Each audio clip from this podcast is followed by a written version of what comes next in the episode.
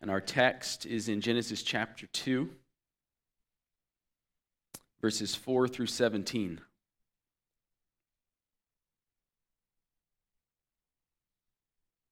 Genesis chapter 2, very beginning of your Bible, verses 4 through 17. These are the generations of the heavens and the earth when they were created, in the day that the Lord God made the earth and the heavens.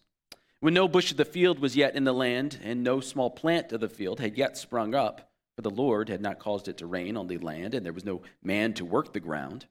And a mist was going up from the land, and was watering the whole face of the ground.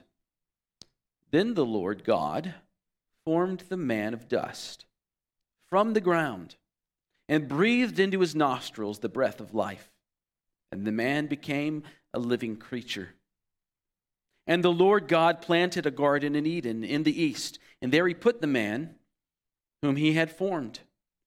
And out of the ground the Lord God made up uh, made to spring up every tree that is pleasant to the sight and good for food. The tree of life was in the midst of the garden, the tree of knowledge of good and evil. A river flowed out of Eden to water the garden, and there it divided and became four rivers. The name of the first is the Pishon. It is the one that flowed around the whole land of Havilah, where there is gold. And the gold of that land is good. Bdellium and onyx stone are there. The name of the second river is the Gihon. It is the one that flowed around the whole land of Cush.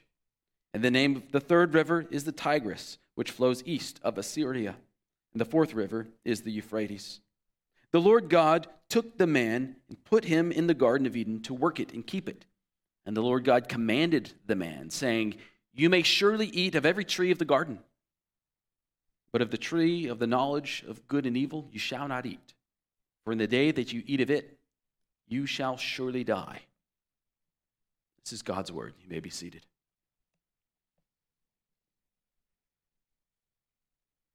Let's pray. Ask for the Lord's help. Lord, enlighten our hearts to understand your word. You've given us your word to interpret your word, to understand your word, and you've given us your spirit.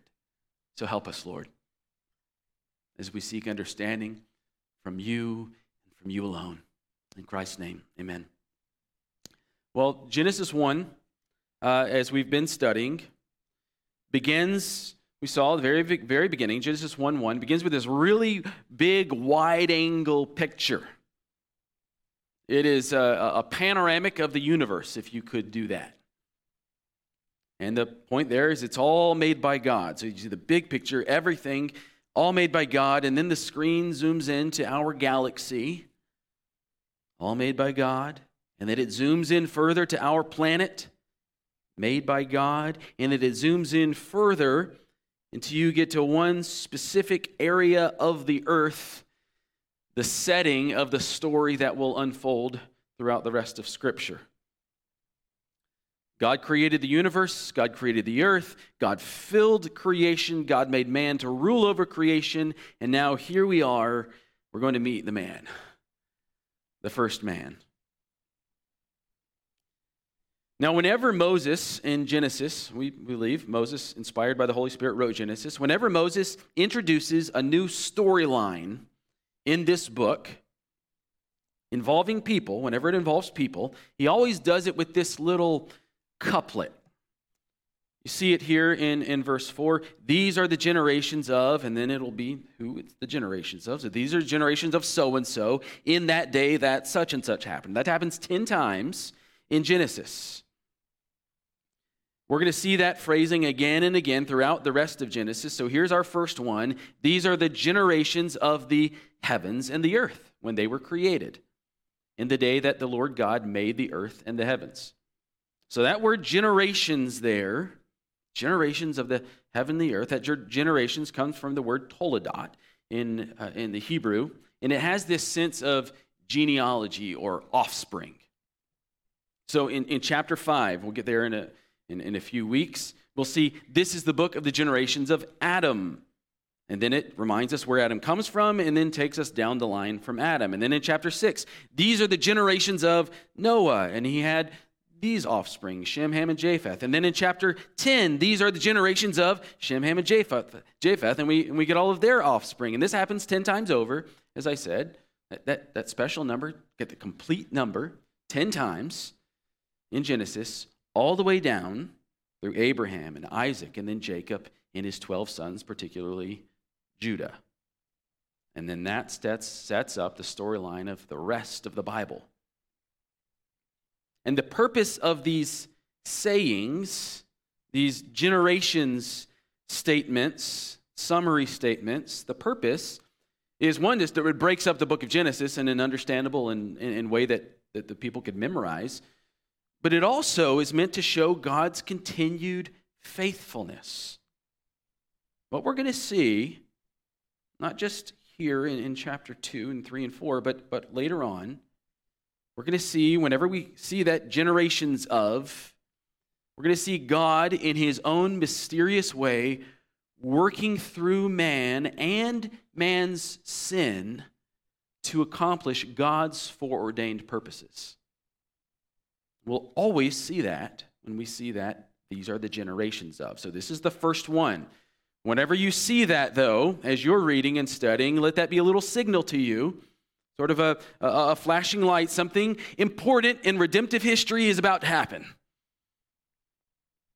But also remember, it's just moving the story to the next phase. It's just good storytelling. So, so here, we is, here we are, our first one. These are the generations of, and it relates to the heavens and the earth. These are the generations of the heavens and the earth. Now, that's not a person, is it? No. But before there was a man to speak of, God made the heavens and the earth. And we're about to see God bring the man from the earth. The man will be, in this generations of sense, he will be the offspring of the earth. But before we get to that, and that's really the rest of the, text this morning, before we get to there, I want to show you something really important and really subtle in this verse, in verse 4. And you might not have seen it. Look, uh, by way of comparison, I want you to just think back to, to chapter 1. In the introduction to Genesis, in those first seven days, days one through seven, whenever we saw the word God or God spoken of, it was simply God or Elohim in the Hebrew. And we saw that 35 times. There's another special number, seven times five. We saw that 35 times in chapter 1. So, in the beginning, God created the heavens and the earth, and God said, and God said, and God saw, and God rested. It was always God, that word alone, doing the thing. And the idea throughout chapter 1 is not that it's written by a different author and it's talking about a different God. That's bogus. There's stronger words, but that's that's not true. The idea throughout chapter 1 is that there is only one God. He is God over all. God's sovereignty and power and uniqueness were the emphasis, the focus of chapter 1. But what we're about to see and what's being introduced for us here in verse 4 is that this God, the God over all creation, has a special relationship with the man. God Himself forms the man. He comes face to face with the man. He breathes life into the man. He plants a garden in which he will be present with the man. He abundantly provides all that is good and beautiful for the man. And he speaks to the man and he instructs him and he calls the man to obey him. In other words, the all powerful creator, the sovereign God of chapter 1, condescends in order to be a father to the man. He enters into relationship with the man that he has made king of his creation. And whenever we see this type of relationship developing in Scripture between God and man, the Holy Spirit in Scripture always uses God's covenant name. In the Hebrew text, that's just four letters, what we transcribe as YHWH. And we don't know exactly how to pronounce that. Some people say Jehovah. Some people say Yahweh. I usually say Yahweh. But we do know this. We know that God has revealed that he's concerned about the, the, uh, the profane use of his name. So, out of reverence, our Bibles, most English Bibles, follow the old Jewish tradition, and we use four capitalized letters capital L, capital O, capital R, capital D to translate YHWH. So, whenever you see that in your Bible, whenever you see capital L, capital O, capital R, capital D in your Bible, know this it is a translation of God's name. It's a translation of YHWH, Yahweh. And we see that for the very first time in all of Scripture here in verse 4. Look again at verse 4 so you don't miss it. These are the generations of the heaven and the earth when they were created in the day that the See that there? Capital L, capital O, capital R, capital D. In the day that the Lord God made the heavens and the earth. So the point here, it's subtle. I told you it's subtle, but it's massively important. The point is that God, who made the heavens and the earth, is the same God who will bring Adam from the earth and enter into relationship with him. It's a rough analogy. And so remember, analogies are only as strong as their analogy. But don't read much too much into this. So if, if this sounds like heresy to you, forgive me. All right? So, so think, of, think about it this way. You might say the builder built the house. The builder built the house. But when he signs his name on the contract, he doesn't write builder, unless he's Bob the builder. He, he doesn't write builder. Instead, he writes his name. It's, it's, it's personal for him. It's personal when he enters into an agreement with the person that he's built the house for. Right? So there's builder, who he is, and then his personal name, his contract name. That's similar to what's happening here. We can't get exact, okay? There's no way to speak exactly about God in this way. We can do it by analogy, and so here's my analogies. By analogy, God is not God's name.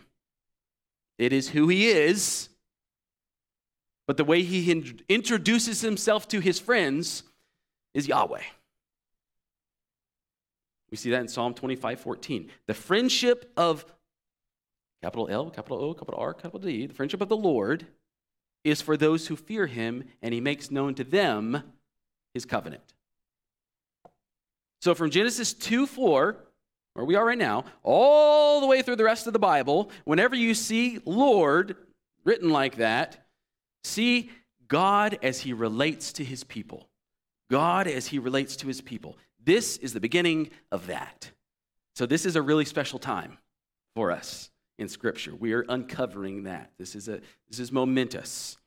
Now we can move on to the next section. Now that you see that happening, verse 5 when no bush of the field was yet in the land, and no small plant of the field had yet sprung up, for the Lord had not caused it to rain on the land, and there was no man to work the ground. Now, just pause. I'm not going to complete the sentence. Pause here and look. Moses, led by the Spirit, is describing for us the details. We haven't gotten this in, in, in chapter one, but here we're seeing the details of the conditions of the earth on day six. Right? So, day six is the day that God created man this is what things look like on that day. On day three, God brought forth the land from out of the sea, and he caused all sorts of different types of vegetation to spring up from the ground. We saw that uh, in chapter one. And, and, that vegetation that God caused to spring up was to be food for all the, the earth dwellers. Well, day six comes along. It's time to make the man. And what Moses is showing us is that the type of vegetation meant for humanity what he calls the bushes of the field and the small plants of the field, well, those plants haven't sprung up yet. Right, but I thought they did on day three. But Moses is saying they haven't yet. The crops meant for human consumption haven't yet been cultivated. And then Moses tells us why. Look at verse 5. One, well, God hasn't yet sent the rain. So, whatever these are, these are rain dependent crops. And secondly, God hasn't yet made man to work the ground. Hold on. Wasn't in Genesis 1, it said that God made all the plants for the man, and, and and they were all there for his taking, they were there for him to eat. And it seems like the man and the woman were just supposed to eat it. But verse 5 tells us no, no, no, no, that's not how it was. It corrects that assumption. Look at, look at this is before the fall.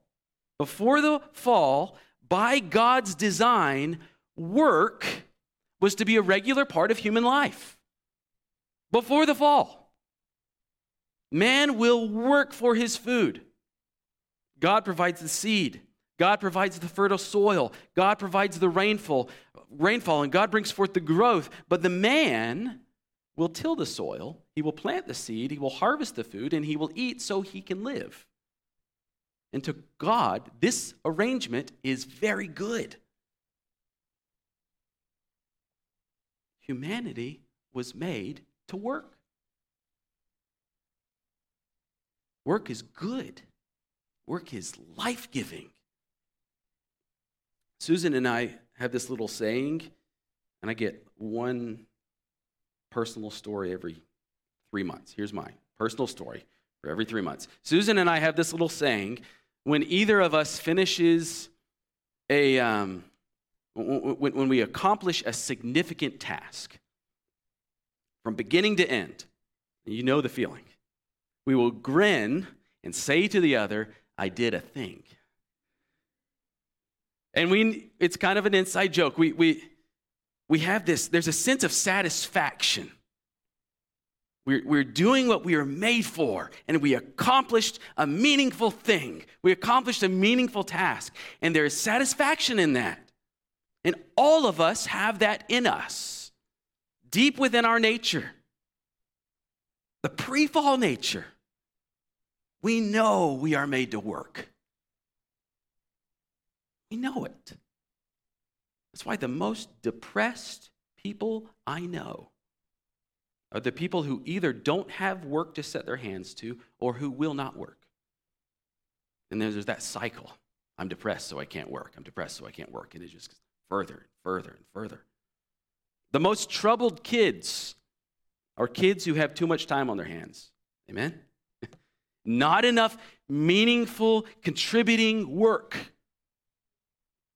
99 times out of 100, if a young man has a pornography problem or a video game problem, he's likely not working enough. If that's you, get a third job. Amen. Come on, somebody.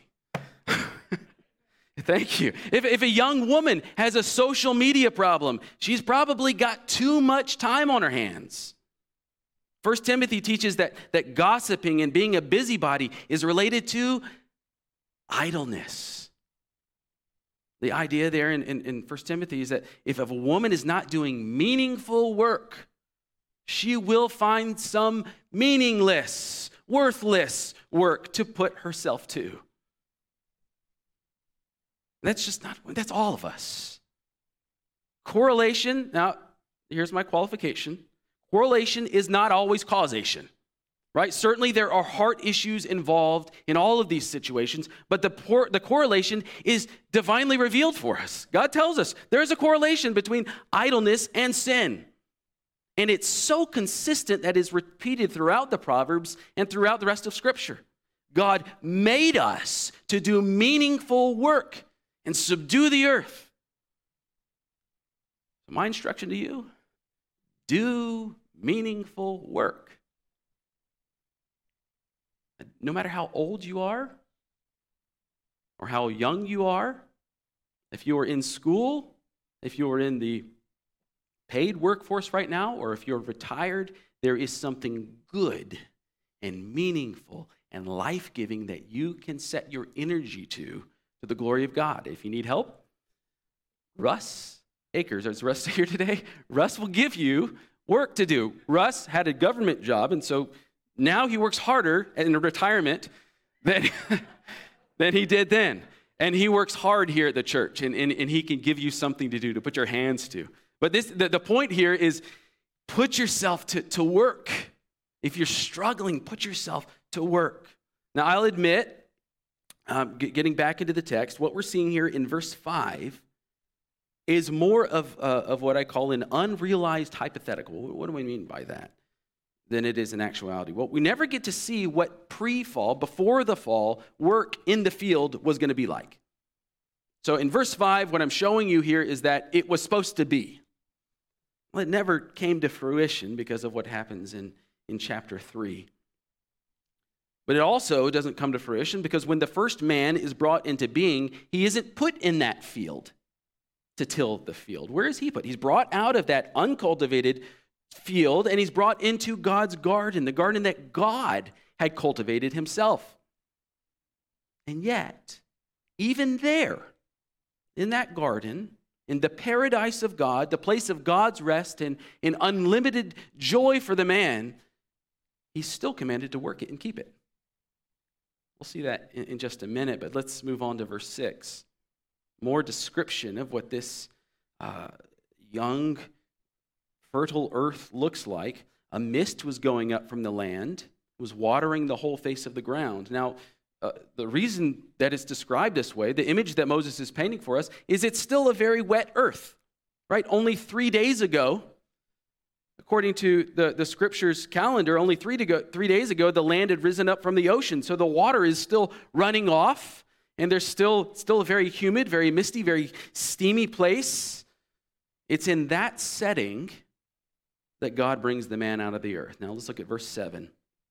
Then the Lord God formed the man of dust from the ground and breathed into his nostrils the breath of life, and the man became a living creature. Now, the, the, the, the syntax here is a, is, a little bit ambiguous. Uh, when I first read this, uh, and, and, maybe for you too, the first image that comes to our minds is that God took a, a, a pile of dust from the ground. So think of what your broom sweeps into the dustpan, and then God makes man from that. that. That's not exactly what's being described. The man of dust is who Adam is. Sort of like Son of Man is who Jesus is, or the man from Nazareth, or David, the man after God's own heart. It's, it's his, think of man of dust as is, is Adam's Bible nickname, right, to put it roughly. We know that Adam is the man of dust because it says it in Genesis, but we also saw that in 1 Corinthians when Mark read that for us, 1 Corinthians 15 47. The first man was from the earth, a man of dust. Second man is from heaven. And then, and then Paul goes on calling Adam the man of dust. As was the man of dust, so also those who are of the dust. As is the man of heaven, so are those who are of heaven. Just as we have borne the image of the man of dust, we shall also bear the image of the man of heaven. So, so think of man of dust uh, almost as, as a uh, Adam's title. You can even hyphenate it if you want to, to, to help clarify that in your mind. The title describes his nature, but it's his, it is his, his nickname in a way. The Lord God formed the man of dust from the ground. So that's where he's from. He's from the ground.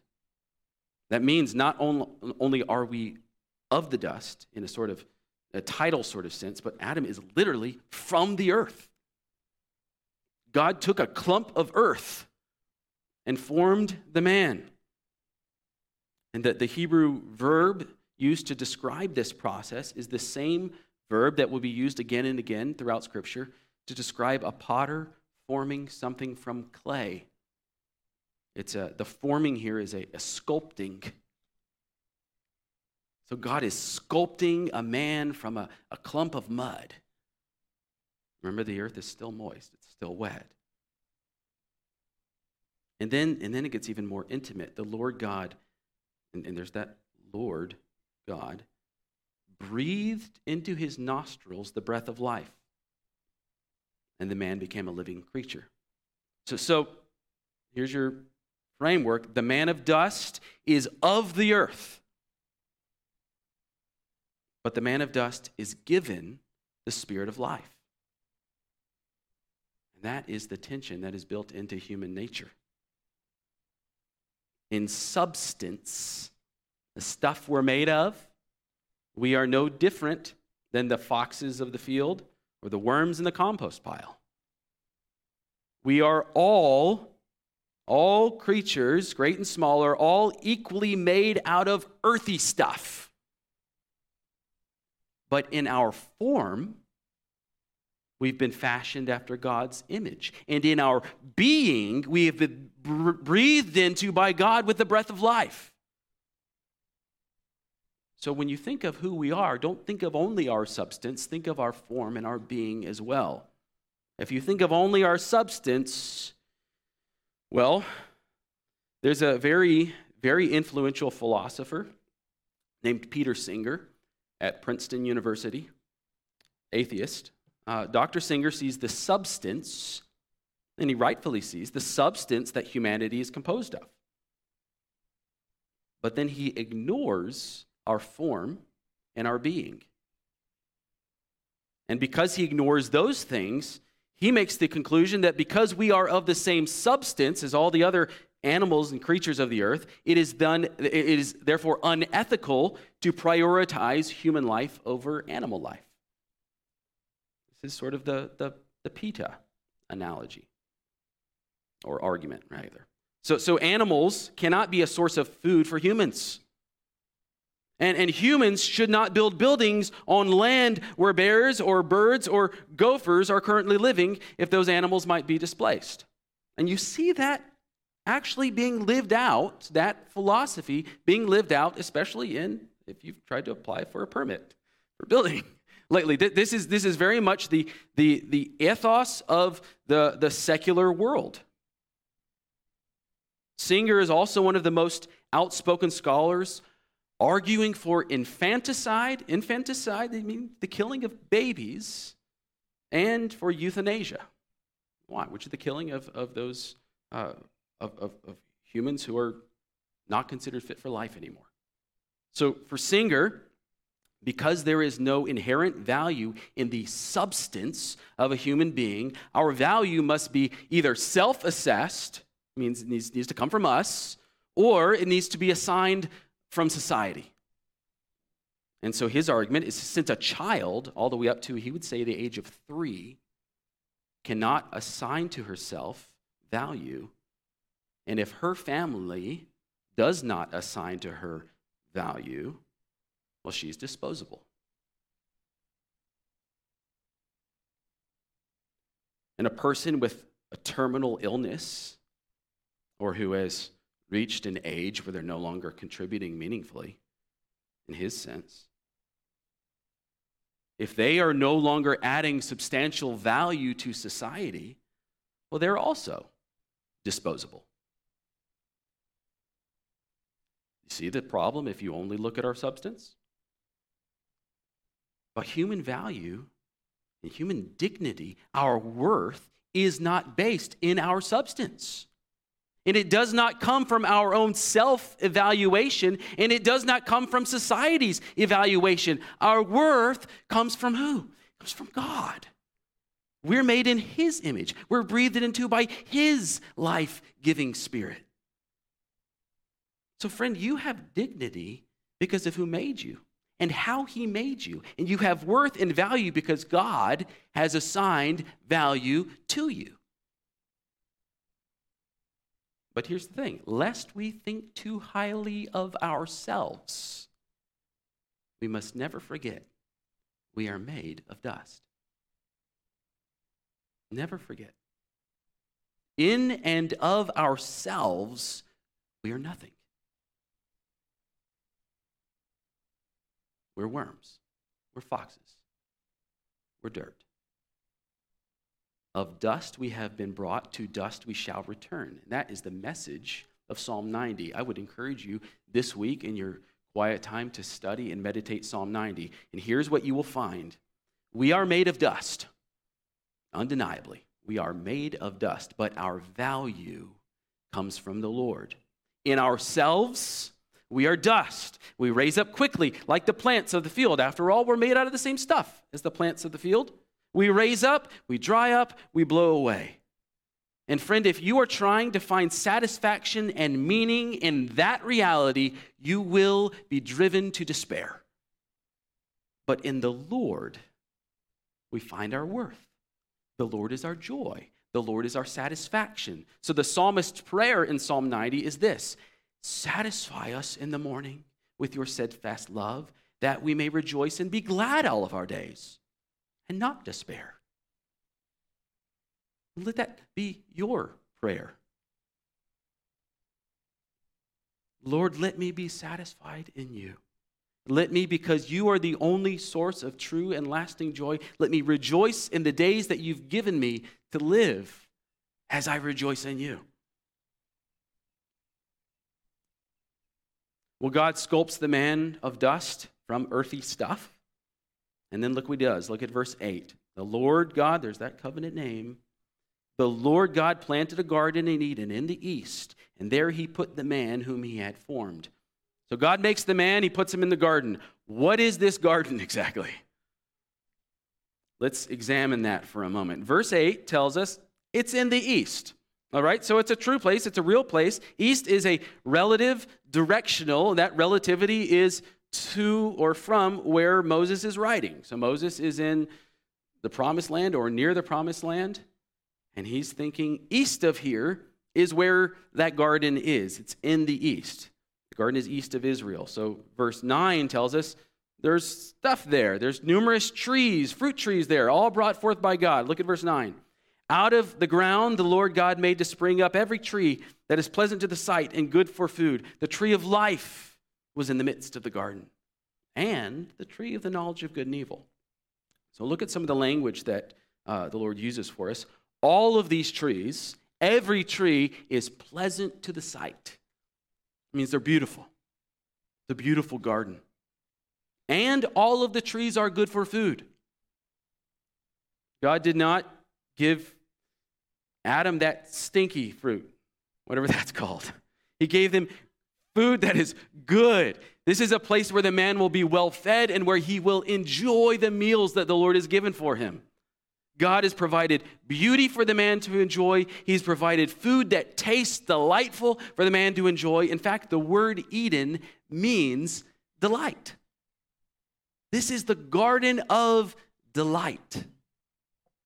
The tree of life and the tree of knowledge of good and evil are also there. We'll talk about that in a minute. But verse 10, let's talk more about where this place is and what it is.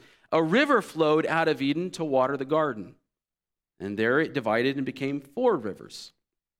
And then you look at verses 11 through 14 and you get the names of those rivers. And, because of the names of these rivers, particularly the Tigris, Tigris and the Euphrates, Moses is again telling his people that Eden is a place somewhere east of Israel. It's in the Middle East. And the garden is a subset of Eden. So you have Eden, wherever that is, and then the garden as a special place within Eden. And there's something else notable about this, though. The fact that there is a river, and just think with me about your own knowledge of the world.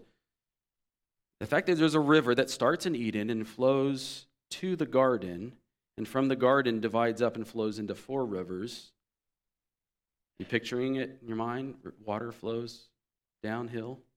That tells us Eden is high, higher than the garden, and the water from the garden continues to flow down. So the garden is also elevated. Water flows downhill from the garden. Ezekiel 28, in describing this garden of Eden, says that the garden is on the holy mountain of God. So that confirms this is a high place, it's on a mountain but also tells us how the prophets understood Eden. It wasn't just a garden, it was the garden of the Lord. It wasn't just a high place, it was the holy mountain of God. This is the place where God chose to make his dwelling with his chosen people. In many ways, as we continue to read scripture, especially you'll see this in Exodus, those of you who are in Sunday school, the Garden of Eden is like the tabernacle tabernacle that would be made under Moses' watch. That tabernacle was commissioned on the mountain of God when God entered into relationship with Moses and revealed to him his name. The garden is also like the temple that would be built by Solomon. Solomon built the temple in Jerusalem on Mount Zion, which is also called the holy mountain of God.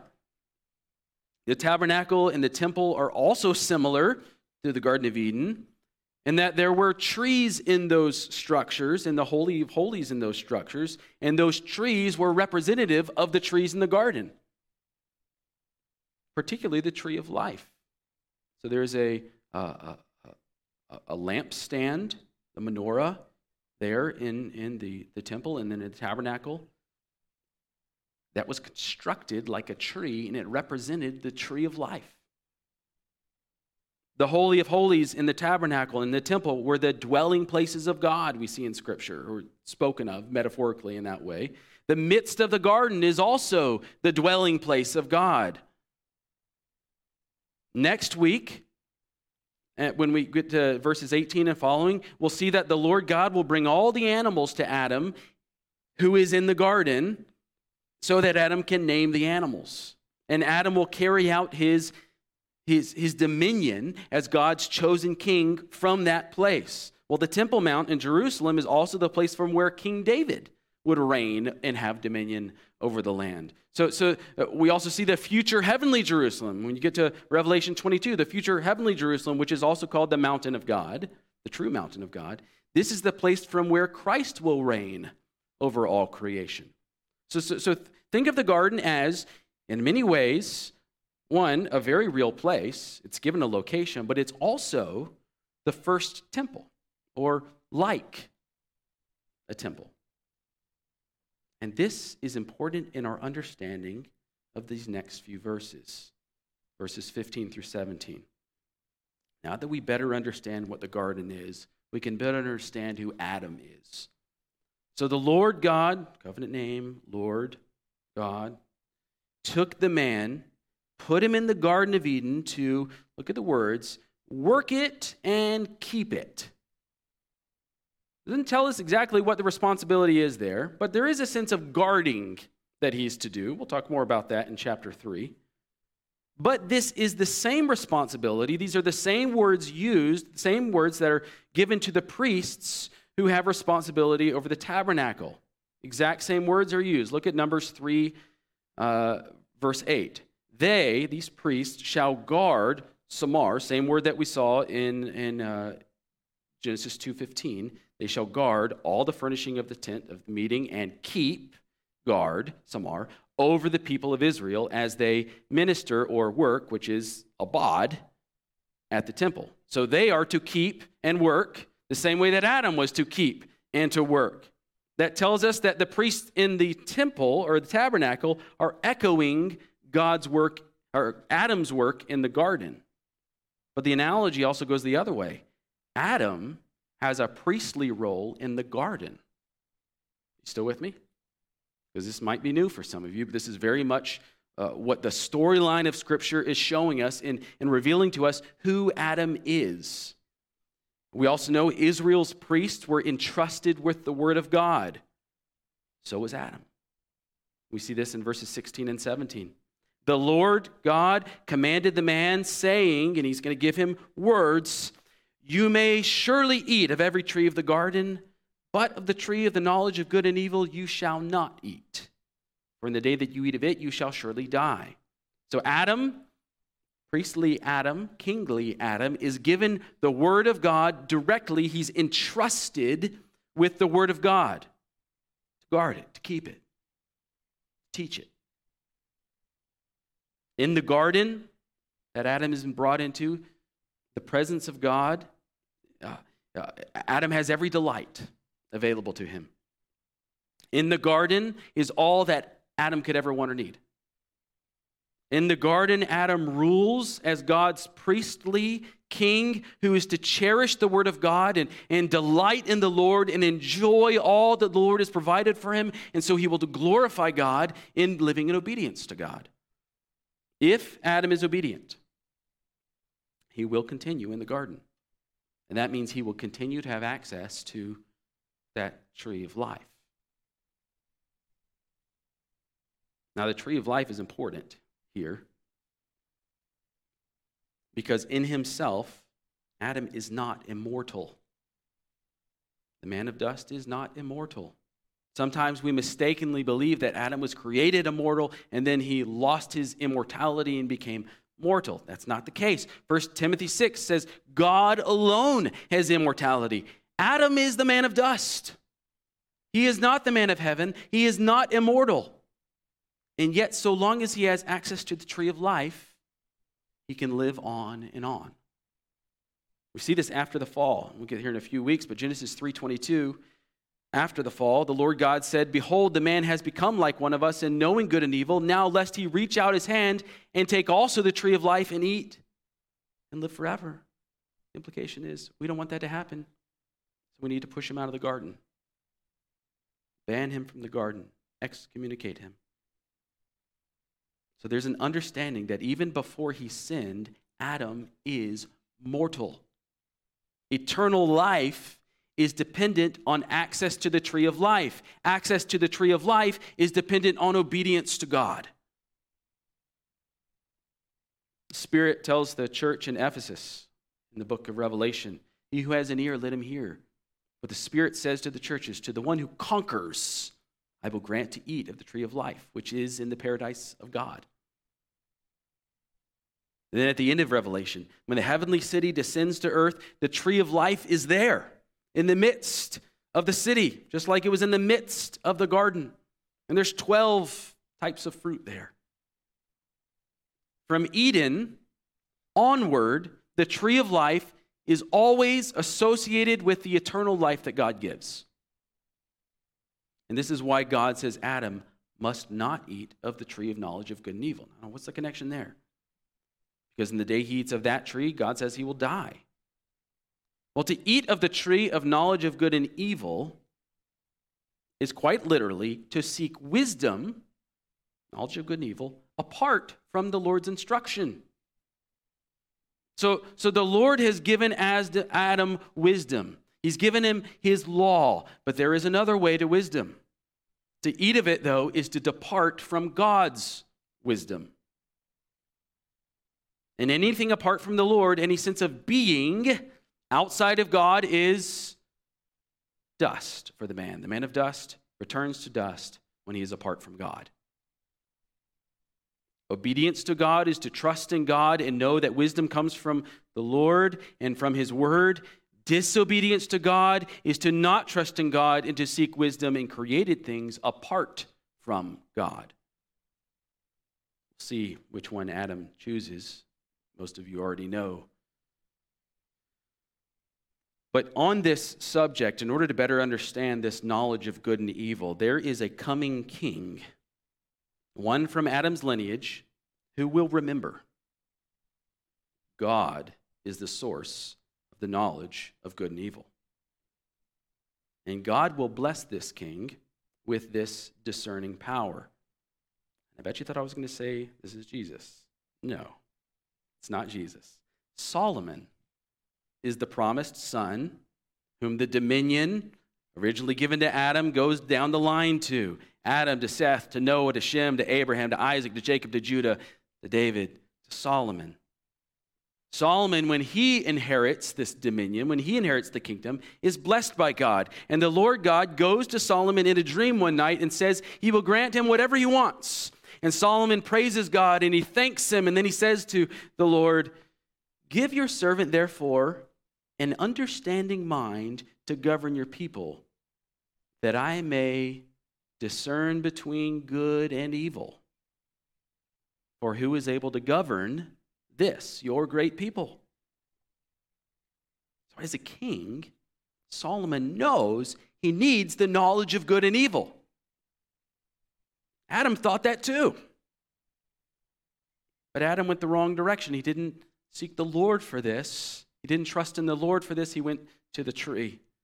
Solomon is returning to the Lord. The, he, he's returning to the Lord because he knows the wisdom to discern good and evil and to rule, to have dominion with righteousness. He knows that comes from God alone. Adam was supposed to know that. He was supposed to trust that his ability to rule and discern good and evil would come from God alone. He, he was supposed to obey the word that God had given him. That was supposed to be his wisdom. Hence, the command was given to him don't eat of the tree of knowledge of good and evil, the Lord will provide this for you. As the Lord says in Proverbs 2 For the Lord gives wisdom, from his mouth come knowledge and understanding. Well, God is pleased that Solomon seeks him for wisdom, and God rewards Solomon with the knowledge of good and evil, and then some. He adds to that riches and honor. And then the Lord tells Solomon something remarkably similar to what he told Adam. Let me show you. Uh, right after the Lord blesses Solomon with wisdom, the knowledge of good and evil, and riches and honor, look what he says. And if you will walk in my ways, keeping my statutes. Same word, samar, that we saw back in Genesis 2. Keeping my statutes and my commandments as your father David walked, then I will lengthen your days. What was God's promise to Adam? Simply same thing, right? Obey me, find your delight in me, and live. Disobey me and die. Solomon is offered life if he will walk with the Lord and keep God's commands. Turns out Solomon is not satisfied with that. All that the Lord has provided to him, all the riches, all the honor, all the wisdom, Solomon wanted more. He failed like his father Adam. He could not keep God's statutes, nor did he delight in the Lord any better than Adam did. And so Solomon, like Adam, lost the kingdom. But as you track the Bible's storyline, now we get to Jesus. All right? There's always this promise of a coming king greater than Adam, greater than Solomon. And he will have the wisdom of the Lord, and he will delight in the Lord and all that the Lord has provided for him, and he will complete his work that the Lord has given to him, and he will enter into the Lord's rest. Isaiah 11 promises this king There shall come forth a shoot from the stump of Jesse. That's David's descendancy. A branch from his roots shall bear fruit. Here's the fruitfulness, Genesis 1. And the Spirit of the Lord shall rest upon him. What Spirit? The Spirit of wisdom and understanding, the Spirit of counsel and might, the Spirit of knowledge and the fear of the Lord. And his delight shall be in the fear of the Lord. This is the one. This is the one whom God's people anticipated would be the Christ the one who, because he had been given the spirit of wisdom and understanding, would not look outside of the Lord, outside of God's wisdom to gain it. He would be satisfied in what the Lord had given him.